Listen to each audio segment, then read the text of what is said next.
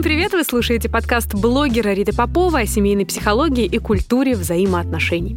Сегодня у меня в гостях прекрасная, очень красивая женщина, не могу этого не сказать, Кристина Устинова, гештальт-терапевт, психолог, супервизор, преподаватель Московского гештальт-института и мой, между прочим, учитель. Кристина, привет. Привет, Рит. Привет. Так приятно ты меня представила. Мне прям самой себя послушать захотелось. Как тебе? Сейчас, э, здесь?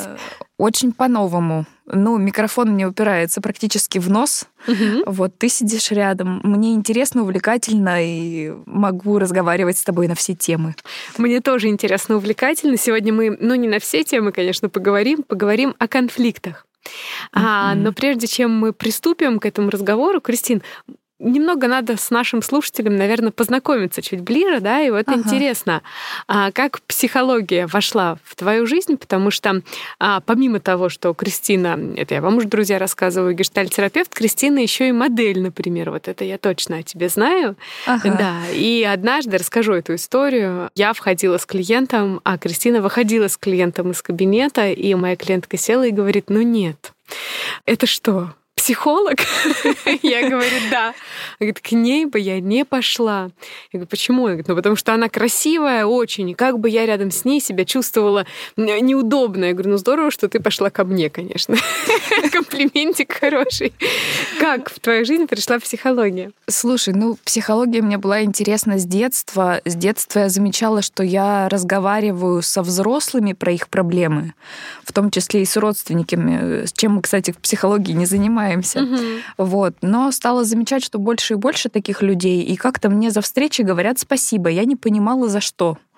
А потом с возрастом, ну, уже когда я в институт, наверное, пошла, я стала замечать, что не у всех людей такая особенность, не все любят слушать других людей, особенно про их проблемы.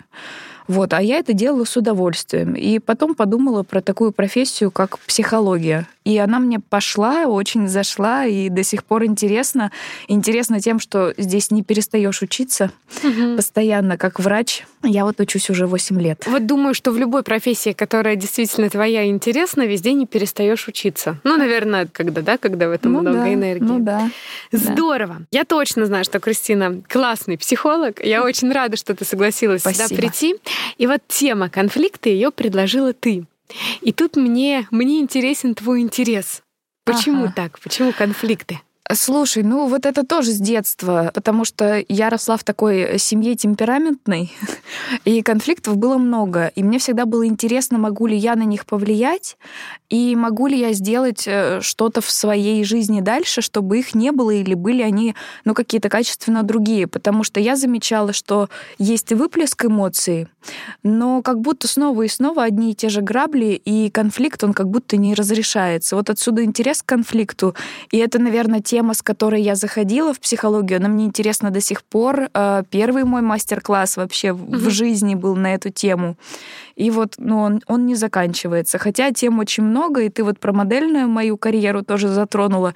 Ей я тоже занималась э, ну, с 18 лет. И сейчас она очень помогает в работе, потому что ко мне приходят, кстати, очень красивые девчонки, у которых самооценка не такая красивая, как снаружи ты их mm-hmm. оцениваешь. И мы с ними очень много работаем на эту тему. И моя профессия помогает мне. Там же, наверное, в модельном бизнесе тоже много конфликтов, ну, конкуренции. Слушай, ну, не замечала, если честно, потому что очень много поддержки идет, особенно от фотографа. Mm. Вот эта вот э, работа с моделью, раскрепостить модель, это тоже такое, ну, контакт сначала психологический, с кем-то он ближе, с кем-то сразу случается, с кем-то дольше. Вот. А конкуренции, ну, если только среди девочек, но там, знаешь, настолько классные девчонки, что как-то каждая знает, что она прекрасна, и проблем вот с этим у меня лично не было. Mm-hmm. Но, видишь, у меня уровень не настолько серьезный, не международный, я не знаю, как там. Ну вот, наверное, в конкурсах красоты-то, ну, все, ну, это да. конкурс. Ну это конкурс, да, это конкурс, это немножко другое. Здесь мы под один проект встретились, для одного проекта поработали, и продукт вместе получили, и еще потом вместе это все отметили за вкусным столом. Классно. А тебя да. можно назвать конфликтным человеком? Нет, я скорее конформист. Не люблю конфликты, я их больше, ну, раньше избегала, потому что mm-hmm. их было много. А потом, а, ну, поняла, что я свои интересы куда-то задвигаю вглубь, потому что не конфликтую, стала в себе присваивать часть, которая говорит «нет», которая говорит «я хочу», которая говорит «мне надо» и которая умеет отказываться от тех людей, которые не могут дать то, что мне надо. Угу. Или дают много того, что мне не надо. Звучит как э, выстраивать границы. Да, конфликт угу. это как раз э, встреча на границе. Там, где я встречаюсь со своей границей, знакомлюсь с ней другого и знакомлюсь с границей другого. И здесь мы либо встречаемся и говорим, о, классно, ты это ты, я это я, и здесь нам похоже по пути. Либо говорим, ты это ты, я это я, но вместе нам не по пути. Ты классный, я классная, но границами мы не сходимся, мы будем постоянно мешать друг другу. Или наоборот. Что же тогда такое конфликт? И интересно, о каких сегодня мы будем говорить конфликтах? О конфликтах в паре, я так предполагаю. Ну да, да. Э, ну вот смотри, конфликт в паре, он всегда состоит из конфликта, который внутри. То есть я формирую сначала по силам отношений с родителями. И это я и другой. Но потом этот другой так встраивается в меня, что он, ну, получается какой-то моей внутренней частью. И если с этим другим у меня были отношения такие легкие, плавные, у нас получалось договариваться, то конфликта внутри у меня нет. И я умею сама внутри себя договориться и какое-то mm-hmm. решение, чтобы вызрело пойти дальше. Либо, ну, отношения с другим были сложные, конфликтные, и меня больше прогибали, например, под что-то, под свое мнение. И тогда я не договаривалась, а соглашалась. И тогда появляется конфликт. Я, например, хочу, но не могу. И вот постоянно в этом конфликте я живу. И все мои действия происходят из этого внутреннего конфликта. И жизнь я выстраиваю не так, как хочу. Вот. А потом встречается другой, так похожий на того другого, который был со мной в детстве, и я начинаю с ним конфликтовать, чтобы разрешить свой внутренний конфликт. Вот так сложно, я сейчас говорю. Я вот хочу спросить, да, на обывательский язык, то есть конфликт из-за того, что он посуду не моет неделю, я ему говорю мой, а он не моет, это угу. что-то из внутри личности. Ну да, вот смотри, я встречаюсь с тем, что другой чего-то не хочет, и с этим я смириться не могу, и принять это как должное тоже не могу. Сама вымыть эту посуду не могу со смирением. Мне нужно прогнуть другого. И тогда это, правда, что-то мое из детства где я не могу принять настоящее и не могу в нем жить. Угу, хорошо. А конфликт это плохо или хорошо? О, это отлично. Конфликт это всегда про взаимность. Конфликт это всегда про встречу и про интерес, про то, что мне другой, э, ну, не безразличен точно, что мне от него что-то очень надо, и, ну, наверное, про глубокие чувства к нему, потому что он похож на какую-то очень важную фигуру. Если мы с кем-то конфликтуем, нам не все равно на этого человека. Однозначно. А как же конфликты на почте, в банке, где-нибудь еще? Слушай, ну, если мне все равно, то я э, ну, подниму руку и брошу ее и скажу, да ладно, ну, где-нибудь в другом месте я это найду. Ну, свою потребность удовлетворю. А здесь мне почему-то хочется конфликтовать и добиваться своего с человеком, который мне, в общем-то, безразличен. И это уже про то, что он мне не очень безразличен.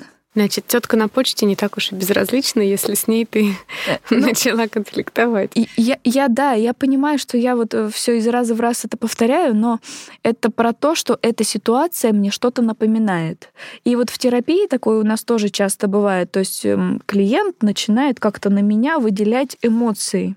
И я понимаю, что, в общем-то, мы встречаемся, ну, шестую встречу, угу. 6 часов. Да, говорим на разные темы, но почему-то у него на меня созревает, ну, какое-то чувство такое большое, больше точно, чем я для него являюсь. И тогда я задаю вопрос, на кого я похожа сейчас, какими качествами я обладаю, какая я для тебя сейчас. Часто это такая давящая, не соглашающаяся, назойливая или неслышащая. И мы выходим всегда на какую-то фигуру. Это может быть мама, папа банально, может быть учительница, допустим, ну какой-то первый травмирующий опыт. Но он всегда связан э, с какими-то детскими переживаниями, когда я чувствую себя не взрослым, а уязвимым. И тогда я начинаю, ну, как-то вот делать себя больше, звук свой громче и показывать свою силу. Когда я чувствую себя наравне, я не конфликтую ну, я как-то в голове соглашаюсь, не соглашаюсь, доказываю, не доказываю и ухожу или остаюсь. А вот если мне хочется сделать себя громче и больше, значит, я чувствую себя сейчас очень уязвленным. Что происходит потом, после того, как э, с клиентом, ну вот, выявили, что напоминает, например, учительницу mm-hmm. в школе, поэтому конфликтую? Ну, потом либо я остаюсь этой учительницей, если э, мне это сейчас по силам, то я остаюсь этой учительницей, и, в общем-то, он выделяет мне либо мы садим эту учительницу на пустой стул, и как-то я отделяюсь от этой роли, и он выделяет это ей. В общем-то, заканчивает отношения, которые он не допрожил когда-то давно. Э, как мы говорим, закрывает гештальт. А, тогда сразу здесь вопрос, э, какие есть, ну не знаю, главные постулаты, как быть маме, чтобы потом не так уж часто всплывать в кабинете психотерапевта в фигуре, uh-huh. с которой он конфликтует. Ну, скорее замечать ребенка, быть внимательной к его чувствам и к потребностям. То есть вот пока ребенок маленький, до трех лет точно, нужно чувствовать его эмоции и как бы немножко предугадывать. Потом, в три года, он начинает, ну так, сепарироваться и говорить, что ему нравится, что не нравится. И вот на этом месте маме может быть либо плохо, ну там в силу своих особенностей, и ей не хочется его отпускать, и тогда она говорит, на маму кричать нельзя, ты что, маму обижаешь? Ну и так вот вменяя чувство вины ребенку. В общем-то, это делать полезно, но в допустимых пределах. И замечать ребенка в гневе тоже очень важно. Мы как раз вчера говорили на эту тему, что вообще агрессия ребенка очень важна, потому что агрессия, деньги и сексуальность у нас идут рука об руку. И если у ребенка получится обращаться со своей агрессией, говорить «мне не нравится», ну то есть свою агрессию в просьбу в, в границу, вот как в начале было, в границу оформлять, то это будет классно и в деньгах, то есть он сможет говорить, это мое, а это твое. На такие условия я пойду, а на такие мне невыгодно.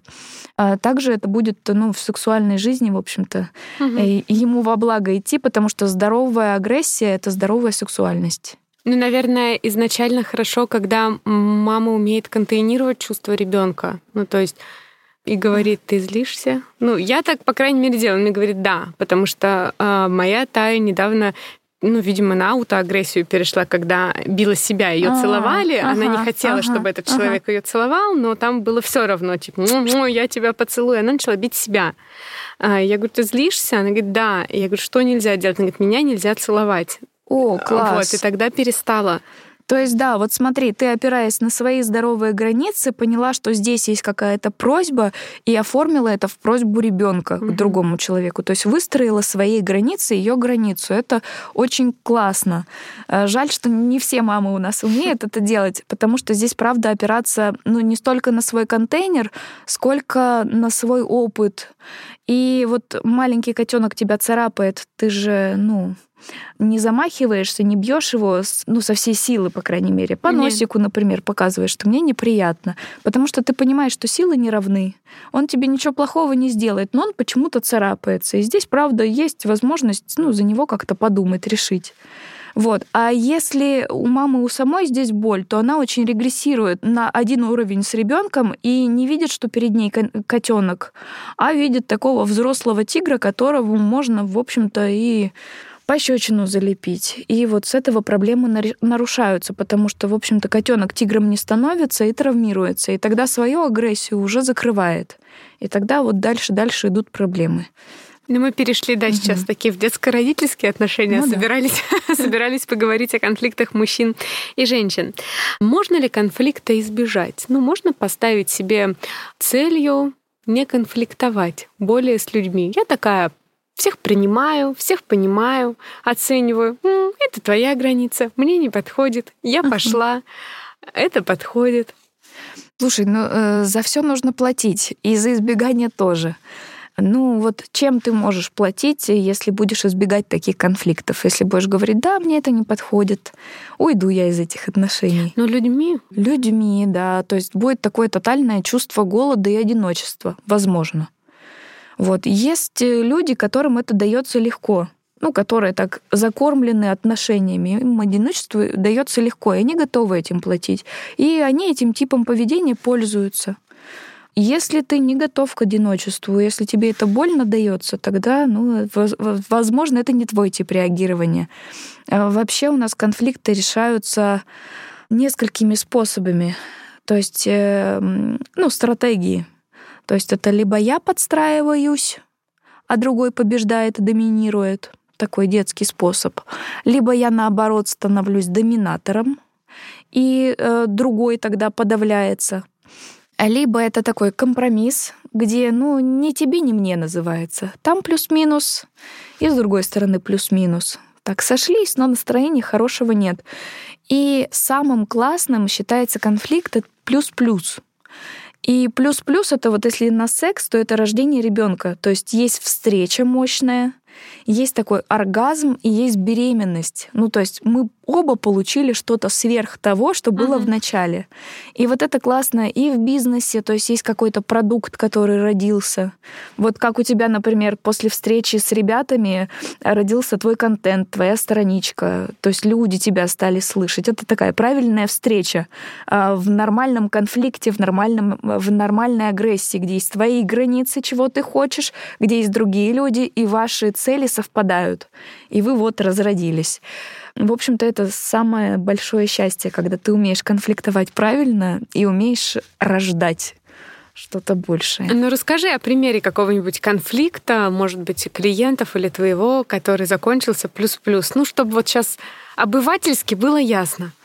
Слушай, ну так, в тупик ты меня ставишь, потому что всегда вот такие вопросы с примерами, они либо рождаются сами, либо если говорят «вспомни», то мне это дается всегда с трудом. Вот если так на вскидку, что-то даже не могу вспомнить. Ну вот а чем тебе наш э, пример с сексом не нравится? Нет, сексом-то хороший, но ты понимаешь, что, а, включая подкаст о конфликтах, женщина сейчас ждет ответа, что делать, угу. когда он который раз приходит ночью, например, да, угу. мы кричим, кричим, ругаемся, ругаемся, Угу. Ничем не заканчивается и ну, снова повторяется. Смотри, в конфликте главное э, выйти вот до того, как что-то родится, на чувство, причину и твои желания. Это вот как раз граница. Что я чувствую, чего я хочу из этих чувств, ну да, и что-то попросить. И с другой стороны точно так же. И вот уже из этой просьбы может что-то родиться, а может не родиться. Ну, то есть часто в э, конфликте бывает потребность. Ну, например, вот его загулы вечерние, они о чем то говорят, но не прямо. И женщина тоже, встречаясь с его поведением, она о чем то говорит. Например, что со мной так нельзя. И тогда мы можем выйти на чувства и причины другого, спрося, а что ты делаешь-то вообще? Для чего ты это делаешь? Что такого невыносимого ты со мной испытываешь, что тебе хочется в ночь полночь уйти? Или прийти только с утра, допустим, поздороваться со мной номинально, и мы расходимся на работу. Что ты не выдерживаешь? Ну, такие конфликты, вот когда они уже дошли до таких, э, ну, неявных прояснений, они в кабинете психолога проясняются на семейной терапии. Мы этим и занимаемся, что налаживаем коммуникацию, что один хочет сказать другому. Это всегда про чувство, причину и желание. Ну, если она ему говорит, Угу. Ну, на терапию не каждый мужчина пойдет, на семейную терапию Это со своей точно. женщиной тоже не каждый мужчина пойдет. Ты сама, наверное, знаешь статистику своих клиентов, что это женщины в скольких процентах? В 90? Ну да, скорее ага. это женщины, но если мужчина приходит, то он идет до конца. Mm, да. Ага. А, и она его, она говорит, со мной так нельзя. Ну угу. вот, нельзя приходить ночью, угу. я там тревожусь, не сплю, а он продолжает. А знаешь, когда они приходят? Когда женщина не только говорит, что с ней так нельзя, но и начинает уходить. И тогда эта терапия нужна не только ей, для того, чтобы сохранить эти отношения, которые трещат по шву, а начинает в ней нуждаться и другой. Вот когда она показывает свою границу, начинает, например, другие отношения. Тогда спохватывается другой и говорит, а помнишь, ты говорила, а пойдем. Вот. И тогда на этой встрече уже возможно о чем-то договориться. И вылезают очень разные не, непроясненности. Часто они такие уже десятилетиями накопленные, что вот а помнишь, ты меня не услышала тогда, так вот ты 10 лет после не слышала, и сейчас я уже потерял все силы, что буду тобой услышанным. Или что ты сделаешь так, как я хочу. Или что ты будешь нежнее реагировать на меня. Ну, например, если она его какую-то хрупкую сторону не замечала, и его нуждаемость. И на терапии часто ну, какие-то такие моменты очень трогательные рождаются, когда супруги начинают говорить про чувства друг другу. Когда мне сложно быть неуслышанным, говорит муж, со слезами на глазах, например. До этого, ну, булящий жену угу. долгое время. Когда она говорит про то, что ты знаешь, мне уже сложно к тебе развернуться, потому что я устала терпеть это все. Ну и как-то разбираемся вот в этих уже прямых посланиях. Там обычно бывает очень много тепла друг к другу, но и много невозможностей встречи, как с той, так и с другой стороны. Потому что вот эта дистанция, она обоюдна обычно супругами и комфортна для обоих. Просто всегда кто-то это признает, а кто-то нет. Слушай, а бывает такой случай, когда ты слушаешь женщину о ее конфликтах с мужем и говоришь, слушай, ну кажется, это уже much, у вас нет выхода, кроме как разойтись. Знаешь, у нас э, все решения принимают клиенты. И то, о чем ты говоришь, это может быть в терапии, но может быть такой интервенцией, когда много энергии с той и с другой стороны и бессилие не признается в паре. То есть каждый друг от друга что-то пытается добиться. И это вот как раз такие страстные, темпераментные отношения, никакого мира. И вот тогда будет важным принять свое бессилие и сказать, друзья, похоже, у вас ничего не, ну, не получается, и у меня не получается. И тогда ты признаешь свое бессилие за них. И вот в этом месте уже может что-то измениться. Как терапевтический ход как терапевтический ход, да. А, есть пары, которые никогда не конфликтуют, но, по крайней мере, они так говорят. Ну, вот мы никогда не ссоримся, угу. мы никогда не конфликтуем, у нас вообще все хорошо, да любовь. Вот это про что? Они настоящие. Не, ну бывает, конечно, если э, был э, классный период притирки, они, правда, уже обо всем договорились, ну и вот конфликтов как-то таких очень больших не случается. Но чаще всего это про неотношения, про не встречу как раз. Про то, что про что-то ну, замалчивается или выделяется в других отношениях. Знаешь, сброс самой главной энергии происходит, например, с подругой. Не мужу я говорю, что мне не нравится, что мы мало разговариваем. Или мне не нравится, что мы не разговариваем на, на эту тему, на тему секса, например. Угу. И я иду и с подружкой перетираю. Она мне тоже говорит, что у нее так, и я успокаиваюсь. И думаю, да, ему и ничего, нормально. Вот, но тогда я в чем-то с ним не встречаюсь и не говорю, что мне не нравится. Потому что я этого конфликта, в общем-то, побаиваюсь. Или э, боюсь, что наши отношения станут не такими прекрасными, и я не смогу всем рассказать, что мы не конфликтуем. Мы вот такая вот эксклюзивная семья, правильная. Я понимаю, о чем ты говоришь, потому что вот у меня э, это было родом из детства. Мои родители конфликтовали, у них были довольно серьезные конфликты, которые я могла разнимать, ну, то есть на мне была эта ответственность. И я тогда, помню, сидела в комнате и говорю себе, у меня никогда так не будет в семье, у меня будет семья, я, муж, ребенок, мы никогда не будем ругаться, ну, там, угу. вот вообще, у меня будет э, полнейшая любовь. И первый мой брак я так и прожила. Я никогда с ним не ругалась. Mm-hmm. Ну, вообще никогда не ругалась. Не встретил меня там с поезда, устал, ну и ладно, ну неприятно, ну, ну чего я буду. Не mm-hmm. приехал там mm-hmm. в ДТП, то есть мелкие такие, в принципе, вещи, там, у меня ДТП не приехал помочь, вот, ну, прямо сейчас. Mm-hmm. Ну ладно, ведь справилась сама, да?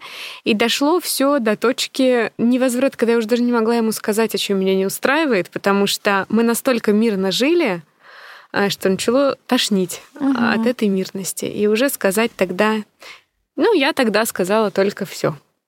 Да как бы, привет, нам надо разъехать. То есть дистанция настолько увеличилась, что угу. близости уже ну, совсем не стало. Появилось очень много расстояния между вами. Да. Угу. И только после развода я ему говорила, да ты знаешь, на самом деле ты задолбал играть в свой PlayStation. Он говорит, да я вообще выкину, если так. Ну, если у меня к этому человеку много хороших чувств, мне не в чем его вот глобально упрекнуть, но было уже невыносимо. Ну вот классный пример ты показываешь, говоришь про то, что, правда, дистанция увеличивается, и про ценность конфликта, Мгм. про ценность э, вот того, что нас раздражает, потому что пока нас раздражает, нам не все равно. И очень важно говорить, что мне не нравится грязная чашка, которую ты поставил рядом с моей чистой. Либо ставь ее в мойку. Я хочу, Ну, чтобы было так. Здесь часто Мгм. а, заходит в тупик после того, как женщина идет на, ну, на терапию и такая начинает говорить, что мне не нравится, г- где мои чувства, где мои границы, что я чувствую. А мужчина говорит, ну, например, вот меня недавно говорит клиентка, я ему говорю, я вот сейчас чувствую злость, мне не нравится. Он говорит, да мне похуй, что ты там чувствуешь. М, Смотри, такое отношение может быть привычкой к тому, что ты все принимаешь, и к ну, привычке партнера, что ты всегда рядом, Мгм. что ты стерпишь любое отношение. Обычно, если ты строишь это в начале и говоришь, что мне это не нравится, ну и показываешь действием, что тебе это не нравится, отдаляешься, дистанцию увеличиваешь, тогда, в общем-то, отношения выстраиваются, и дальше уже не надо устраивать истерику, чтобы тебя поняли, что тебе так нехорошо, тебе так не нравится. И вообще ты ценный человек, которого страшно потерять.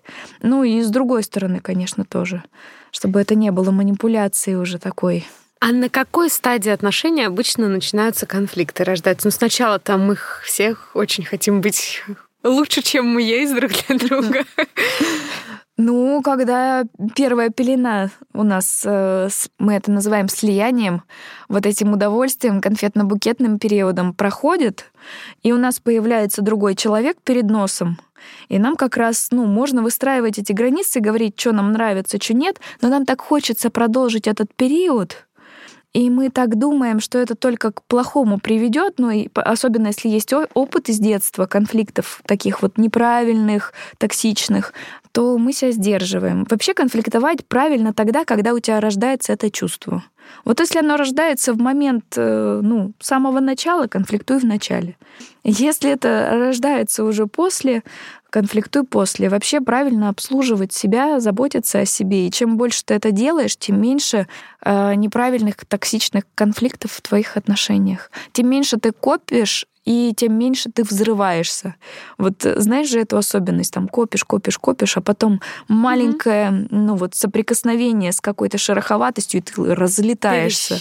Да. Да, в дребезги. И там уже конфликт такой, что и себя забрызгало, и второго, кто рядом был. Или когда ты молчишь с одним человеком, ну, например, с начальником на работе, ты ему там ничего не говоришь, не конфликтуешь, а потом приходишь домой и выбираешь Мгм. жертву. Слабое звено. Ребенка, например. Да, да, вот это вот э, как раз такой опасный конфликт, который не прояснился там, где он зародился, а слился в третьего. И это такой контейнер, да. Ну, в общем-то, использование другого как горшок, в который ты сходил в туалет. Ну, страшно конфликтовать с начальником, когда боишься потерять свое рабочее место. Да, вот еще раз смотри, как важно обращаться к своим чувствам. Если ты вовремя словишь этот страх и поделишься тем, что тебе вообще-то страшно конфликтовать с начальником, это одно. И совсем другое, если ты сорвешься на ребенка, например, ну, навязывая ему чувство вины, что он там не сделал уроки вовремя.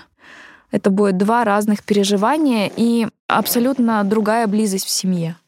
Первое — это то, что сплотит вас, а второе это то, что будет разрушать ваши отношения изо дня в день, и потом появится такая дистанция, которую можно решить только с терапевтом. А если время будет потеряно, то, скорее всего, и терапевт уже будет бессилен, потому что нуждаемость, например, в тебе, как в маме, уже будет потеряна. Мгм. А можно ли назвать основные причины конфликтов, от чего рождается конфликт? Ну, обычно это тотальное бессилие с одной стороны и непонимание с другой. Ну или такая атака. И я бы, наверное, сказала, что такая нездоровая оценка реальности, в которой я не осознаю, что я вообще-то в данный момент не очень бессильна. Я вообще-то в данный момент взрослый человек, который может сказать, что нравится, что не нравится, который, если не нравится, может уйти и жить своей жизнью, но который вообще понимает, чего он хочет. Потому что очень часто конфликт бывает на «я хочу то, не знаю что». Ну, то есть я говорю, что мне не нравится, а что я хочу, я не говорю. Более того, когда такому клиенту задаешь вопрос, а чего тебе хочется? Он говорит, а я не знаю. Я говорю, тогда это очень сложно тебе дать что-то, потому что я не знаю, чего ты хочешь. Понимаю тебя. Понимаю. Как понять, что есть конфликт. Сейчас поясню, о чем я. Ну, есть люди, которые любое дуновение ветра в семье считают конфликтом. Ну, то есть, mm-hmm. вот там Доброе mm-hmm. утро. Он сказал вот так, а не доброе утро. И mm-hmm. кажется, у нас конфликт надо mm-hmm. что-то друг другу говорить, mm-hmm. что ты имел в виду, когда ты это сказал, чего ты не договариваешь, с чем ты не встречаешься. Вот классно, ты на тему конфликтов э, выводишь, э, на тему того, из-за чего бывают конфликты. Mm-hmm. Вот как раз важная тема это ожидания от другого, ну какие-то надежды на другого, что он сегодня утром мне скажет «С добрым утром!» А не проснется, в общем-то, в каком-то своем настроении, к которому у меня будет интерес, например, а что там с тобой? А у меня есть от него ожидания, и, в общем-то, интереса нет. У меня есть к нему только претензии, почему он сказал мне так, а не так. Угу. Вот. А когда сохраняется интерес к другому, и нет ожиданий, вот тогда, наверное, конфликтов как раз и нет. Спасибо, что про это говоришь. Слушай, ну трудно не иметь ожиданий, например, когда вообще в принципе от человека, когда выходишь за него замуж. Угу. Ну, вроде как делаешь это с ожиданиями прожить э, совместную жизнь, долгую, счастливую. У тебя есть представление об этой долгой, счастливой совместной жизни. Да, и тогда классно сначала границами э, встретиться и сверить ориентиры. А вот другое, то, что в браке нам важно, важно поддерживать его в его интересах. Точно так же, как и ему важно поддерживать меня в моих интересах. Вот мой муж, например, э, я с большой благодарностью к нему в том, что, в общем-то, я очень много времени посвящаю работе, и он меня в этом поддерживает. В то время как, э, ну, на нем у него уже работа такая сформированная, и он в ней к ней менее привязан, он посвящает э, очень много времени сыну. И в этом он меня поддерживает. Если бы он меня винил, то конфликтов бы и непонимания в нашей жизни было бы точно больше. А здесь он поддерживает то, какая я настоящая. А, слушай, есть а, такие быстро развивающиеся истории, когда познакомились, через две недели поженились. Угу. Да? И вот здесь тогда интересно. Получается, что люди, ну, скорее же всего, не успели встретиться в своей разности, угу. не успели границ а, узнать. Не, ну может просто тупо повезло, конечно. Не знаю, там на 45 лет классного брака хватит еще и там с бурными эмоциями. А может быть, правда, ну, была такая большая тоска поблизости и много-много фантазий по отношению к другому. И тогда вот можно встретиться с большими ожиданиями, и с большими претензиями к другому. И будет сложно выстраивать эти отношения. Сколько мы знаем ранних браках, вот как раз которые на такой романтичной влюбленности формируются, да, а потом, ну, такая мощная невстреча происходит. Еще и детей успели, например, родить. Поэтому да, где-то есть классно, но это больше про везение, а где-то есть ну, большая невстреча, и это скорее про статистику. Скорее это про встретиться, про примириться, границами друг к другу. И, может быть, даже я не буду популярной, но я выступлю за гражданский брак хотя бы год. Но поставить границу, например, да, временную, для девушек это важно. Но пожить друг с другом вообще, насколько вы, правда, в быту-то друг другу подходите. Да, быт — это же большая причина конфликтов, да? да, да это да. же во многом меня так научили, а да. меня так... И тоже из детства. И тоже из детства, да. да. У меня есть мое представление, которое я тащу из родительской семьи, как у нас устроено, кто моет посуду, например, кто деньги зарабатывает, кто с ребенком нянчится. А у него другая. И здесь, если мы не договариваемся и не рождаем, вот как раз что-то рождаем, да, третье, а как в нашей семье, тогда это снова ожидание и не встречи. Что разогревает конфликт? Отсутствие возможности задать вопрос, а что так? Вот отсутствие интереса к другому разогревает конфликт, точно. Интерес к другому и вопросы, они точно остужают. потому что меняются даже глаза. Вот я замечаю, у меня сын кипит, и я говорю, ну, что с тобой? Расскажи, как у тебя день прошел, о чем ты сейчас переживаешь? И вот чем больше к его потребности, чем ближе к его потребности, тем больше он остывает, и тем больше я понимаю, что ему сейчас нужно. И потом я уже готова сказать, а я-то вообще готова ему это дать или нет. И, кстати, очень часто, даже если я не готова ему это дать, например, если это новый компьютер, который он очень хочет и не может его получить, то часто, если я спокойно, выслушав его, и сказав ему, что я слышу тебя, что тебе это очень нужно, я слышу, что ты очень хочешь в него играть. И да, там реально клевые игры. Блин, я это понимаю. Но я сейчас не вижу для себя возможности купить тебе эту вещь. И даже не знаю, будет ли у меня через год эта возможность. И ты знаешь, он остывает. Вот остывает от того, что он услышан. Он услышан. Да. А, потому что вот если к родительским конфликтам, к детско-родительским возвращаться, то наша функция основная — это услышать и показать ребенку, что он услышан. И как раз мощной фрустрацией, ну, таким шлепком считается, когда ребенок не услышан и не поддержан в своих чувствах чувства и потребности разные. Тема, я думаю, сейчас понятно было. Компьютер mm-hmm. это вот такая потребность, точнее, компьютер это просьба, а потребность быть услышанным. И тогда ребенок, ну я так фантазирую, если такого разговора не было, ему просто сказали нет, он может там, не мыть посуду, не делать уроки, э, что-то еще делать и на самом деле хотеть компьютер. Да, да. Или хотеть быть услышанным в своих хочу. Например. И это тогда скрытый смысл конфликта. Ну да, да, такая пассивная агрессия. То есть я тоже прямо не говорю маме, что я обижен на нее, что она мне сказала сразу нет, не выслушала меня и компьютер не купила. И поэтому я вот то, вот то, вот то, и шапку еще не ношу в придачу. Скрытые смыслы есть у любого конфликта? Ну, я думаю, да. А, ну, у накопленного точно. Если это конфликт такой не только что родившийся, вот на ровном месте жили, жили, и вот. И лучше всего этот скрытый смысл узнать в кабинете психолога. Ну, наверное, как можно помочь себе самой? Наверное, это самое гуманное, что можно делать. Я сейчас просто вспоминаю про твой конфликт, который был в отношениях, как раз конфликт без конфликта. Угу. И тогда вроде прогремело, как гром среди ясного неба, а разбираться-то было в чем. И он такой несвеженький. И тогда скорее, да, у всех конфликтов есть скрытый смысл основанный на чувствах. У меня точно есть пример из э, недавней терапии, ну, без имен, но я расскажу, да, а, чтобы всем стало понятнее, независимо от того, насколько вы в психологии. Клиентка у меня, ну, на повышенных тонах, она много э, кричит э, с мужчиной со своим. И вот они там конфликтовали вроде бы как из-за математики сына. Ну, что он не учит математику. Но пришли мы к тому, что ей хочется, чтобы он защищал ее перед своим отцом. Mm. Mm.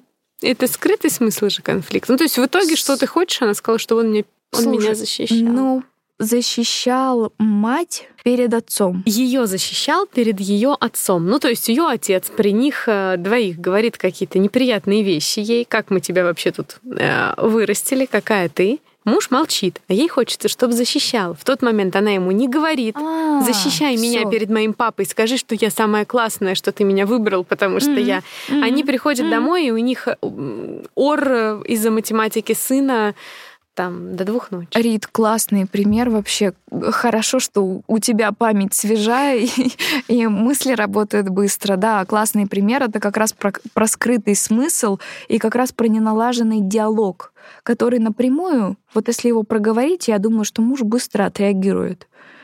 А если он не проговорен, тогда непонятно, что ты от меня хочешь. И угу. это будет скандал из раза в раз. И это будет вот как раз токсичные отношения, Э, разрушающие, потому что диалога нет.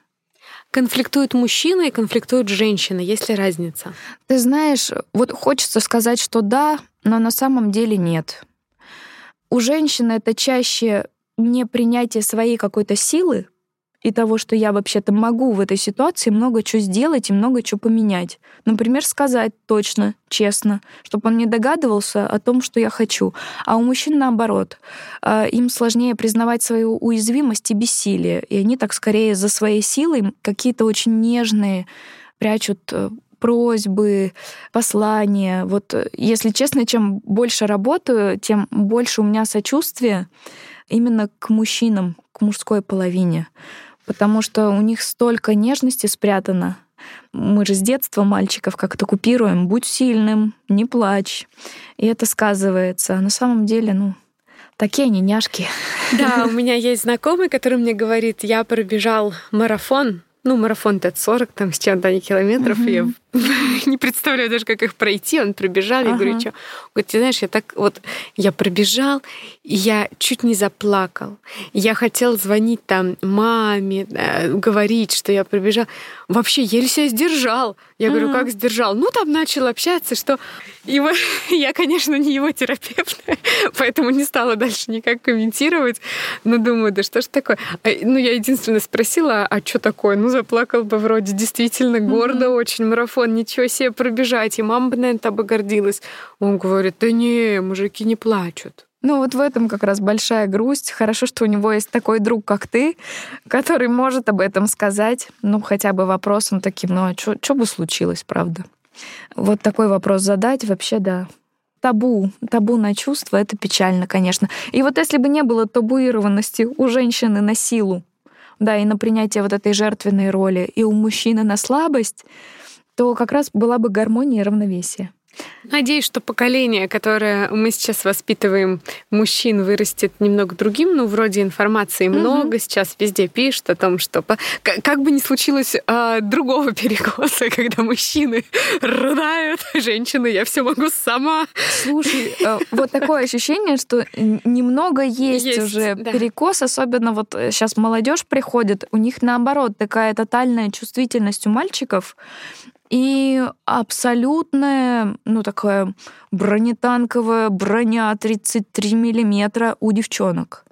Такая как раз не показать слабость, не быть просящей, вот попросить, не дай бог. И у мальчиков наоборот. Но это вот подростковые. Как будет у детей, у нас с тобой, ну вот примерно где-то в одно время они вырастут, не знаю. А у тебя сколько сына сейчас? У меня 10. Ну, моя, конечно, поменьше. Ну Два с половиной. Но примерно, да. А я, кстати, читала, э, ну, когда готовилась, несколько интервью психологов о конфликтах. Уже все мужчины, кстати, там были. А, уже не помню, но вот один мужчина, психотерапевт, он вывел такой такую рекомендацию, что ли, для того, чтобы было э, меньше конфликтов в семьях, чтобы они были экологичны, а, нужно, чтобы мужчина был как минимум на 8 лет старше женщины. Тогда, по его статистике, все более-менее ок. Ты как считаешь? Слушай, я э, про такое слышала, но на практике вот э, семьи приходят с абсолютно разной разницей. Масло масляное. И конфликты есть как у ровесников, э, так и у тех, у кого разница в возрасте большая. Вот у меня с моим мужем разница в возрасте почти 20 лет. И конфликты были. Он тебя старше. Да. Ну. Я надеюсь, что ему не 10. Да, ему, ему больше, чем 10. Да. И конфликты были, есть. Эм, и конфликты как раз эм, были в том, что я много терпела и не говорила, и не понимала свою женскую власть и силу. Вот. А он, в общем-то, не насильничал, но я его таким видела. Mm. Вот, и много фантазировала. А когда стала говорить, ну, много чего поменялось. И диалог наладился, и, оказывается, муж у меня и слушать умеет, и заботиться умеет, и подарки дарить умеет. Вот, чему я была удивлена. Потому что я его формировала своей жертвой, своей позицией как э, тирана, деспота, жадину. Ой, даже стыдно говорить. Слушай, ты вот про подарки сказала, тоже у меня есть пример из моей э, жизни, моего нового выбора ага, в этих новых ага, отношениях. Ага. Э, мой день рождения, э, и так случилось долгими. Театры закрывали, мы собирались идти в театры, там рестораны, то, ну из-за всех этих пандемий. И вот мой мужчина приезжает вечером, и он без подарка. Mm-hmm. Да. Я ему говорю, подарок где? Он на меня смотрит. Вот смотри, сила диалога какая. И такой говорит, нету. И вот тут, и он потом меня за это много раз благодарил. То есть я, конечно, могла разораться. Ну или сказать, а зачем он мне такой, если он подарки не дарит, то зачем он угу. мне такой нужен, да? Отвергнуть ну, Да, отвергнуть. Бы. Ну, не дарит подарки, угу. не умеет. Угу. Мне нужен мужчина, который дарит. Угу. Промолчать. И, промолчать, да. Угу. Но я ему сказала, слушай, мне очень важно, чтобы на мой день рождения был угу. подарок. Mm. Вот такой физический, настоящий подарок. Mm-hmm. Я понимаю все вот эти произошедшие там э, ситуации, но я вообще не обижусь, если это будет в ближайшие дни, а не прямо сегодня. Mm. Давай отметим, а потом разберемся. Конечно, а, на следующий день я переживала, вот если не подарит, что, что дальше-то делать? Вроде сказала, что важно. Встречаться с реальностью, Да, слушай. но на следующий день, 24 числа, не 23 он пришел с коробочкой и подарил мне подарок. И вот это я поняла. Сила диалога. Слушай, как красиво. Вот смотри, границы в самом начале выстроены. Сколько лет терапии у тебя было на тот момент? Два, наверное ну, чуть больше. Mm-hmm, да. Mm-hmm. И, и да, и он благодарил. То есть он говорил, что я думал, что после этого, где подарок нет, ну, ты встанешь, уйдешь и скажешь, mm-hmm. слушай, ну, раз тебе так пофиг на меня, что ты подарки не даришь, то давай до свидания.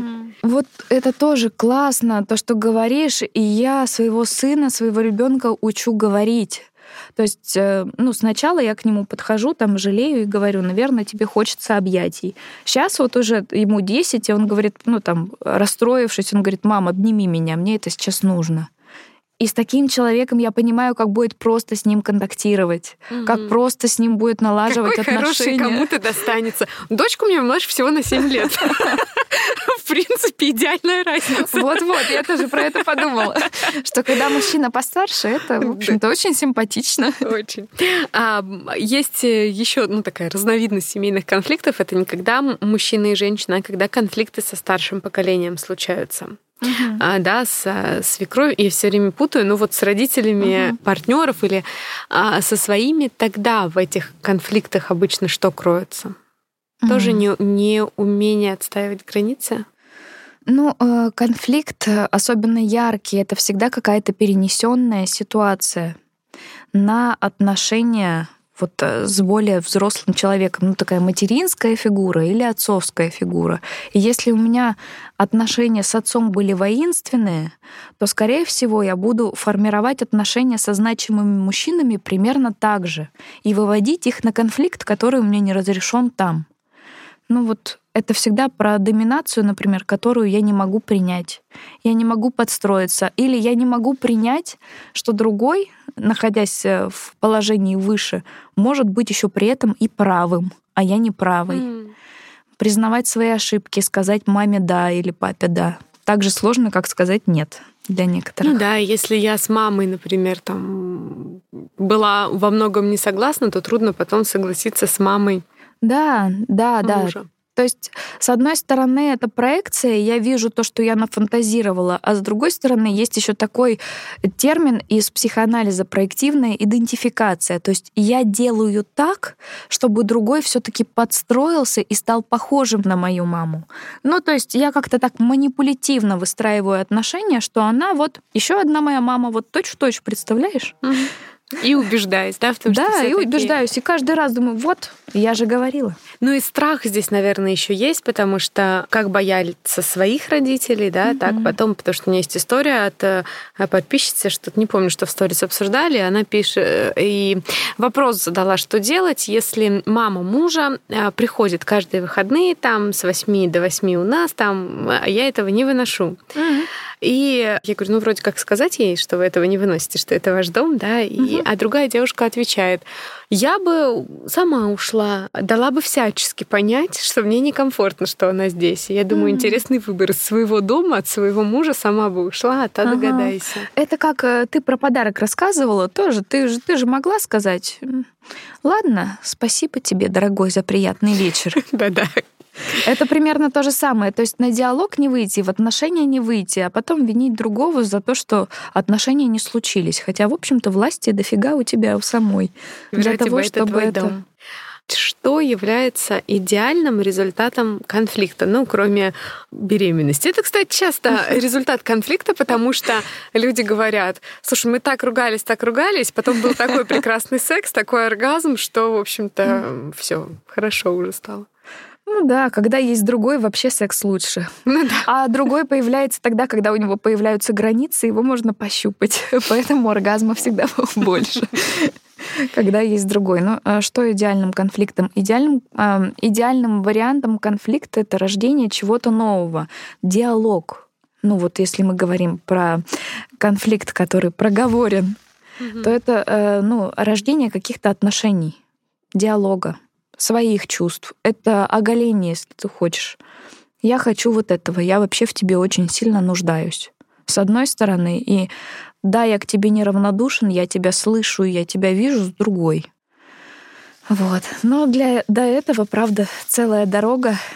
Что бы ты сейчас сказала женщине, которая, ну вот, слушает нас и, и включила этот подкаст послушать, э, потому что тема завлекла, потому что часто и постоянно ссоры. Ну вот мы ссоримся, mm-hmm. ссоримся, ссоримся, и уже вот не знаю, чего делать. Наверное, знаешь, скажи ему, что ты чувствуешь, и с интересом отнесись к тому, что он скажет. Вот это такой самый простой рецепт, с которого стоит начать. Я с огромным интересом отнеслась к сегодняшнему подкасту. Очень круто было.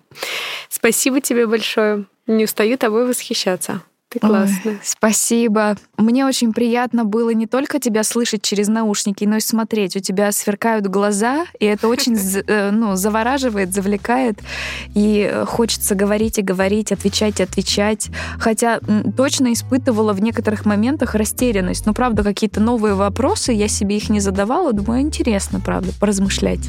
Вам, друзья, спасибо, спасибо что слушали наш подкаст «Всем экологичных конфликтов» и рождения из них чего-то нового.